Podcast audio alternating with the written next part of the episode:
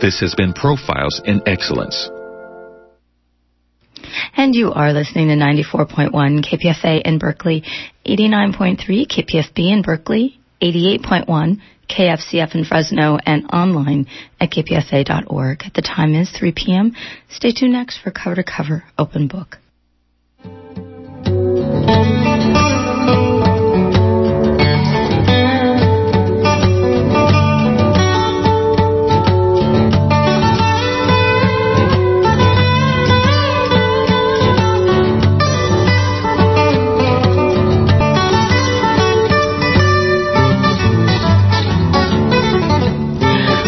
Welcome to Open Book.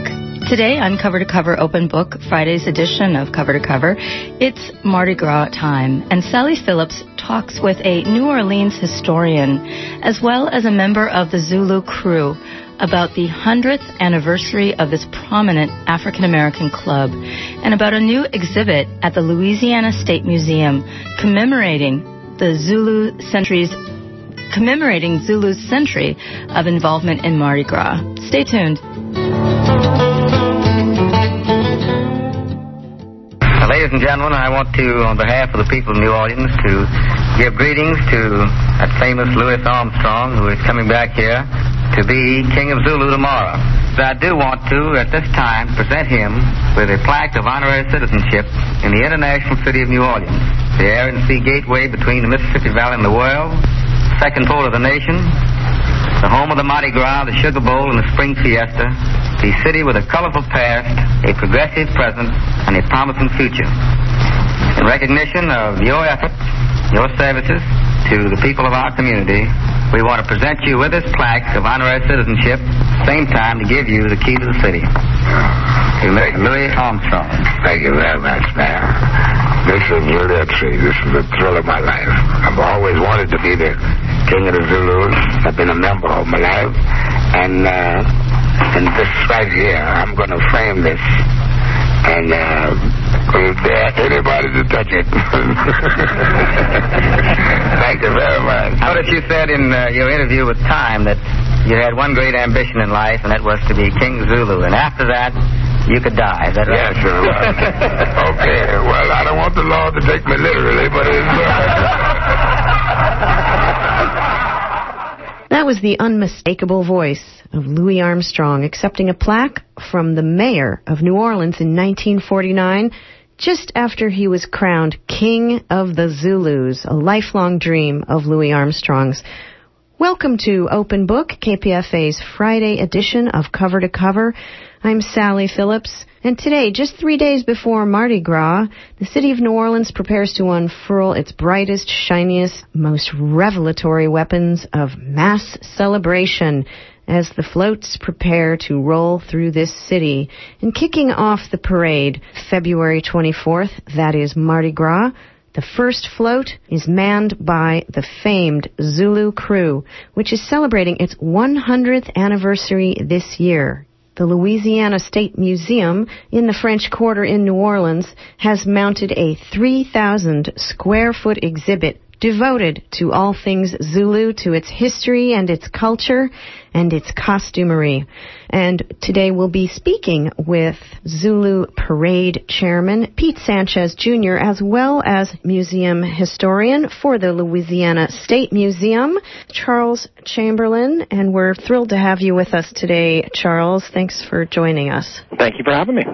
So I wanted to ask you right out for people who are not familiar with Mardi Gras and don't know what the word krewe means. Um, can you give us a little backstory on Mardi Gras and the role of the krewe and perhaps define that for us? The formal Mardi Gras that most people are familiar with started a little bit before the, before the Civil War and then became much more elaborate in the 1870s after the Civil War. And that is where private clubs would then stage parades. And so these clubs are essentially known as krewes. And so around the whole metro area, there's probably about 60 krewes that stage parades anytime in the two to three weeks leading up to Fat Tuesday, which is that Mardi Gras Tuesday. What is the significance of the Zulu krewe? Um, can you describe what your show will be focusing on? First of all, Zulu is the oldest of the formal black krewes that parade in the Mardi Gras season. So this year they are celebrating their 100th anniversary. And so we have created an exhibit to basically commemorate their history and to celebrate this event. And the exhibit is divided into two periods. Um, the first 50 years, looking at their old history, their origins, um, early costumes, the development of characters, uh, the coconut tradition, and, and Louis Armstrong reigning as king in 1949, and also the role of women in relation to the the parade. The second 50 years looks at their um, really controversial period of the civil rights movement, how they responded to that, and then how since really the 1970s they have become a part of mainstream Mardi Gras celebration in New Orleans how they have basically expanded and modernized from a small parade of about five floats to the present one, which has 25 floats officially, but really more than that. Um, the third part of the exhibit is the Royal Court, and that features kings and queens costumes from the last, uh, say, three or four years, and, and additionally one from the 90s. Um, and that's one of the greatest highlights is to see these beautiful, elegant royal court costumes. The, the Zulu krewe stems from this very interesting benevolent society, a social aid and pleasure club, correct? They do come out of the social aid and pleasure club tradition and the benevolent tradition, where, of course, immigrant groups and um, various cultural groups would have their own local organizations to provide insurance or burial costs, and that's that's a national phenomenon. Here in New Orleans, African Americans organize their own benevolent associations for that purpose. In addition, Louisianans love to celebrate, they love to host parades, and so there grew out of this the social aid and pleasure, which is where they provide social aid to the community, but also they throw parades just for pure entertainment and fun. Zulu has been distinct historically for um, providing community outreach and community aid and having that um, that part of their history because most Mardi Gras krewes are strictly about parading and have done very little community outreach. More recently, that has changed so that more krewes are doing that. But back to Zulu, I think what it did that um, making themselves relevant to the community by um, fundraising for health care or doing toy drives or making um, gift baskets at Christmas time. That made them have relevance in the community and then gave them community support. A really important occurrence was was it 1968 or 69? Perhaps you can clarify, uh, Charles Chamberlain. The Zulu krewe was allowed to parade along the main Mardi Gras parade route or one of the main routes. Yeah, that is correct. They were really not allowed to parade along Canal Street, which was considered the main thoroughfare for Rex. And so in 1969, the city basically sending a signal to the world that we were an integrated city, they invited Zulu to become part of the city's official Mardi Gras celebration. So it was absolutely a civil rights victory for Zulu and again sent a strong message to the world that, that New Orleans was integrated and welcoming to people. That must have been significant after just a few years earlier when their practice of wearing blackface was really frowned upon and thought of as really inappropriate during the height of the civil rights movement. I know they had something like 16 members in, exactly. in the 60s. And uh, were African Americans also treated differently uh, during the earlier history of Mardi Gras in New Orleans? Um, um, yeah, I, mean, I mean, this helped integrate the city. Would you say when the Zulu krewe was uh, able to start on the main parade route? Well, I would say it was a more of a symbolic integration, and that if anything, it provided um, mainstream media attention to Zulu for tourists who, you know, tourists who came down to Mardi Gras before 1969 may have not have known anything about Zulu because it um, really paraded in the back streets areas. Now, I must say that historically, parades have always generally been pretty integrated. There was no law against sharing public space on the streets. However, I've asked lots of older people and they say there was some discrimination. White people may have felt they were entitled to the front rows and then African Americans may have been in the back. In general, I think that with 1969, the decision to make Zulu mainstream, um, it set a message that then emphasized tolerance overall in Mardi Gras, and also I think symbolized the coming together of people in New Orleans. Is the krewe itself male dominated?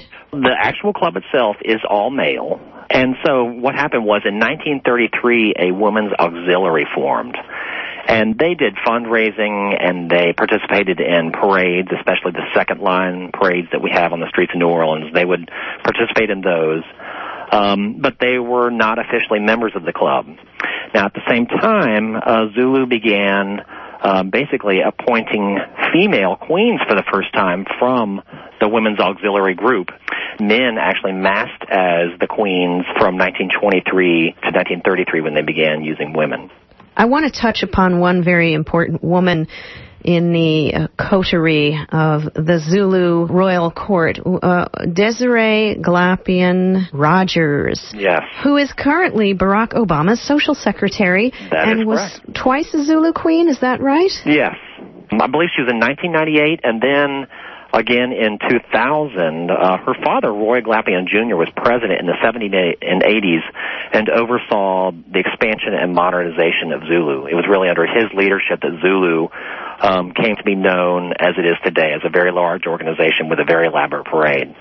And so she grew up in a Zulu household and became queen, and then he died in 2000, and she served again in honor of her deceased father. And we're very proud of her accomplishment um, in being appointed as social secretary. You know, it's a really a symbol of how far Zulu has come in terms of its national stature as well. The fact that the queen is now um, working in the White House, I think it's a great symbol of the accomplishments that the group has made. What's been the tradition of choosing the kings? Do they have to be a kind of a community leader or Well, I think um, initially what you find is that businessmen, African American businessmen, were more than not the the um, the kings in the early periods. But I think in the modern period, um, it doesn't really matter what occupation you hold. If the club sees you as someone with enough resources to basically represent the club through your costume and through your generosity, through your the basic image that you present, that they are willing to elect you. And the funny thing about Zulu is, if you compare it to some of the other Mardi Gras organizations, you know, businessmen may dominate who serve as king, but in Zulu it can really be anyone. Just about all occupations in the metro area are represented in the Kings of Zulu, which is very refreshing. It's, it's much more democratic that way, in my opinion. Let's talk about perhaps the most illustrious of all the Zulu kings, Louis Armstrong, and his uh, enthronement as Zulu king, which was one of his proudest moments.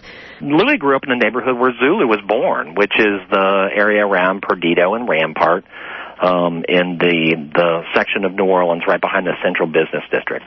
And so as a kid, he loved watching Zulu. And so when he came back for the first time after leaving to become professional in 1923, he comes back in 1931, uh, meets up with some Zulus and gets an honorary membership. And then by 1949, he's a huge international star, considering a global entertainer, noted as the ambassador Satch, who can cross any border anytime. And of course, Zulu recognizes his importance and then elects him as king. He came down that February, um, and they had wonderful international media events where the press was there to meet him and the mayor. Um, he made the cover of Time magazine, and then on March 1st, 1949, Mardi Gras Day, that's when he paraded through the streets of New Orleans, um, and then went to the ball that night and played um, with his all-star band. We have um, one coconut that he threw to a local drummer, Monk Hazel. So we are proud to have one of those coconuts. And within the exhibit also we have the, the program from the 1949 ball um, and the Time magazine itself with him on the cover. Um, and then a scrapbook that he created. He was actually a prolific collage artist and loved to create scrapbooks. And so the Louis Armstrong Archives at Queens College in New York has graciously loaned a reproduction of that for the exhibit. How long is this exhibit uh, running? Yeah, it runs through the whole year of 2009 to celebrate the entire centennial, and we'll take it down probably on January 1st, 2010. Zulu is extremely proud of their history, and this is the first time they've been able to really tell their story. So our, our URL is http colon slash slash lsm dot crt dot state dot la dot us. Thank you so much, Charles, for joining us today. Thank you too, Sally. It was a real pleasure.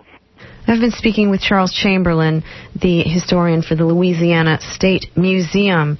And the show, From Tramps to Kings 100 Years of Zulu, has just opened at the Louisiana State Museum located in the French Quarter in New Orleans. With that, we're going to take a moment here on Open Book to listen to Louis Armstrong's Hot Five with King of the Zulus. This number was written by pianist Lil Hardin Armstrong, Louis Armstrong's wife, and the voices you will hear are that of Lil Hardin Armstrong and Clarence Babcock, and of course that of Louis Armstrong.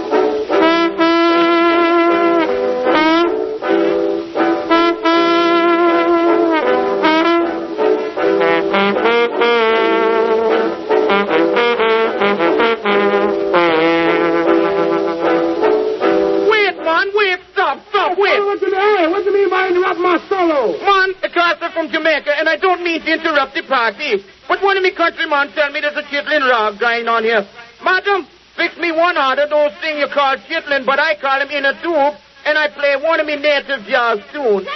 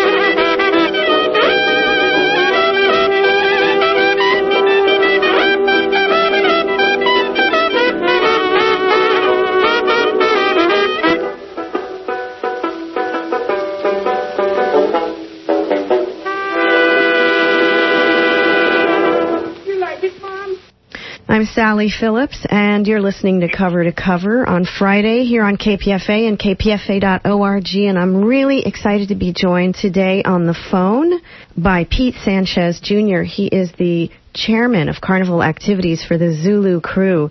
And we're talking about the 100th anniversary of the Krewe of Zulu. And uh, well, good day to you, Pete. Good day to you. And on behalf of the officers, members, and the zoo of the Zoo Associated Pleasure Club, we say Happy Mardi Gras. Oh, happy Mardi Gras. We all wish we were there. Um, can you start today uh, by letting us know uh, what your title is? The title, Chairman of Carnival Activities. That sounds like a whole lot of logistics. Well, basically, if I were with one of the other carnival krewes, I would be called a captain. However, with the Zulu Social Aid and Pleasure Club, I'm known as the chairman of carnival activities because not only do I oversee our coronation ball, I also oversee our Lundi Gras uh, activities, which is the Monday before carnival, and I also oversee the parade. Now, with the Lundi Gras Festival and the parade, there's a, a, a, committee chairman that works with me. His name is Cornelius Garner. Now, he hosts the Lundi Gras Festival. I have another gentleman that is the parade chairman, and his name is Jimmy Felder. How long have you been a member of the Zulu Social Aid and Pleasure Club? And are you from, you're born and raised in New Orleans?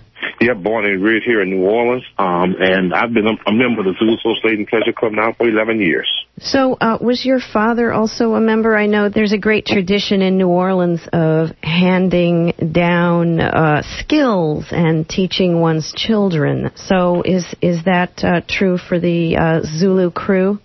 Well, not only is it true for the krewe, but it's, it's really ironic that you would say that because not only was my my father a member of the Zulu Social Aid and Pleasure Club, but he's also he was also chairman of the Carnival Activities like I am today. And everyone says that I've I really have fallen right into his footsteps because of the job that I do, the way that I do it. Uh, it reminds a lot of the older members, a lot of him. Now, on parade day, you're in charge of how many floats?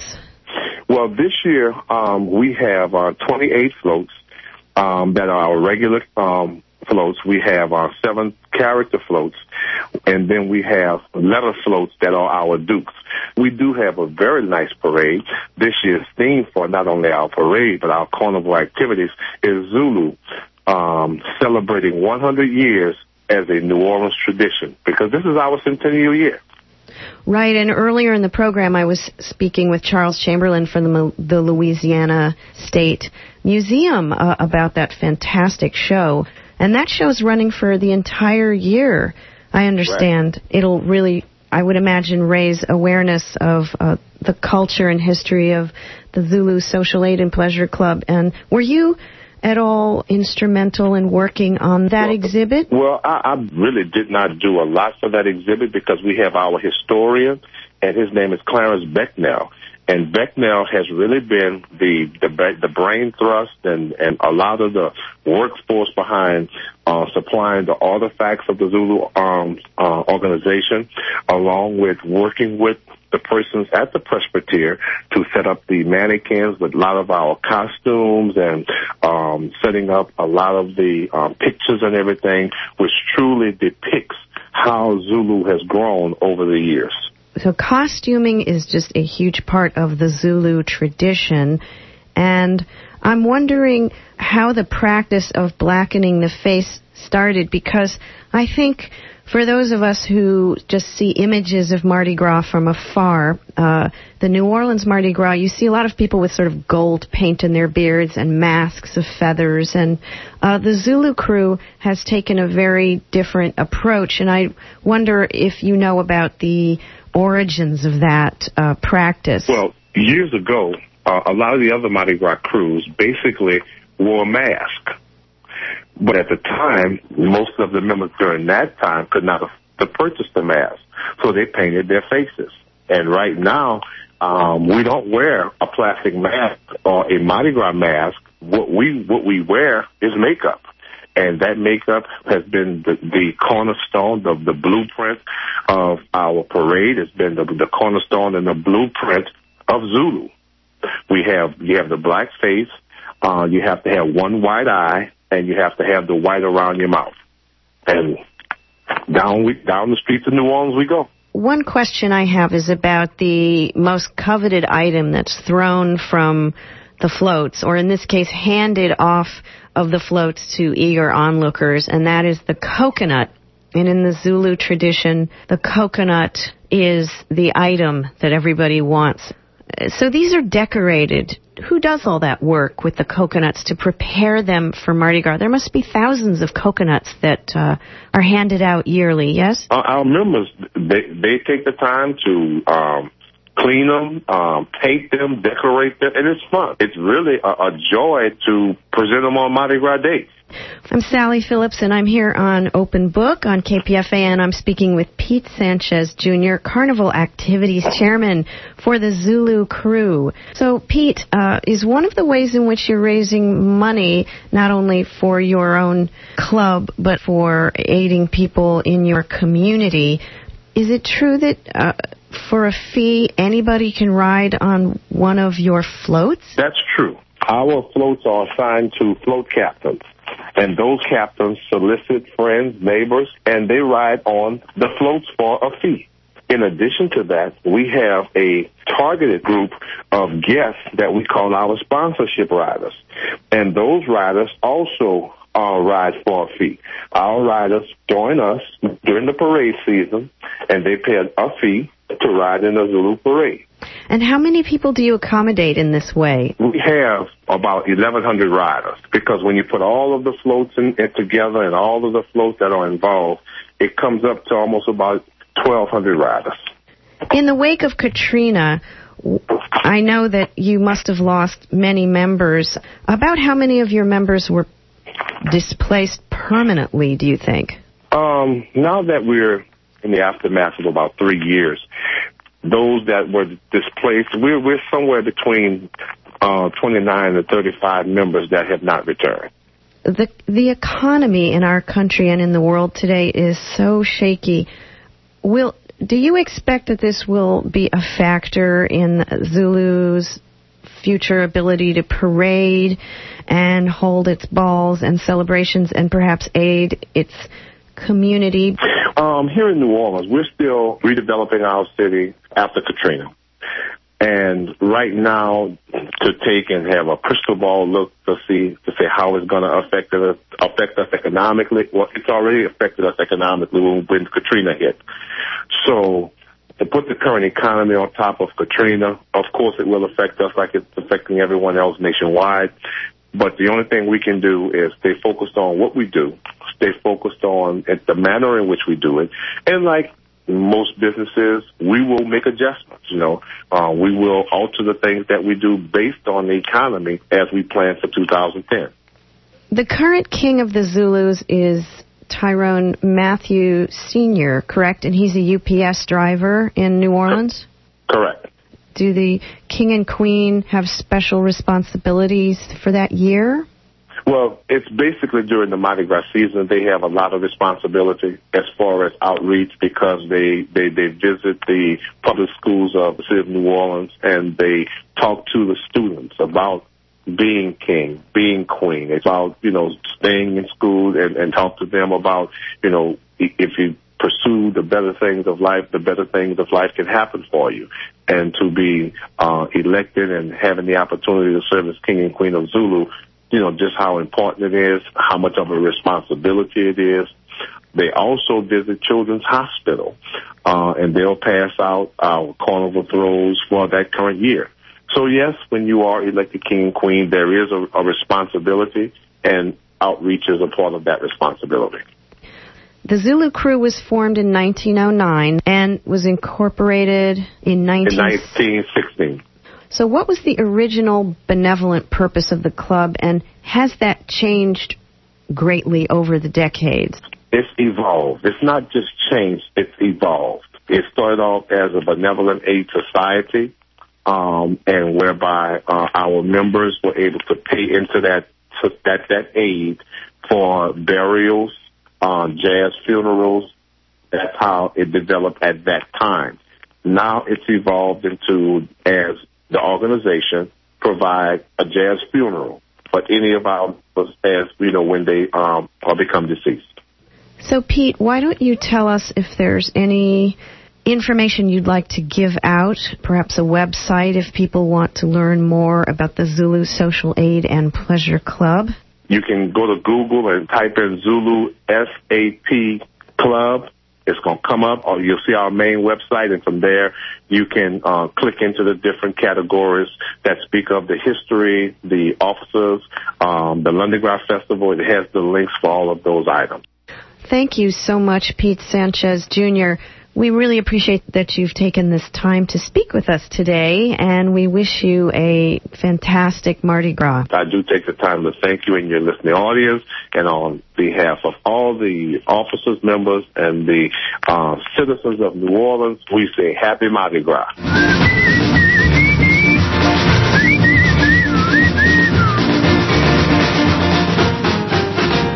I'm Sally Phillips. This has been Open Book, Friday's edition of Cover to Cover here on KPFA. For information about this or any other show, you can log on to the web at kpfa.org, where all our shows are archived, or you can contact me, Sally Phillips, at Girl Friday at kpfa.org.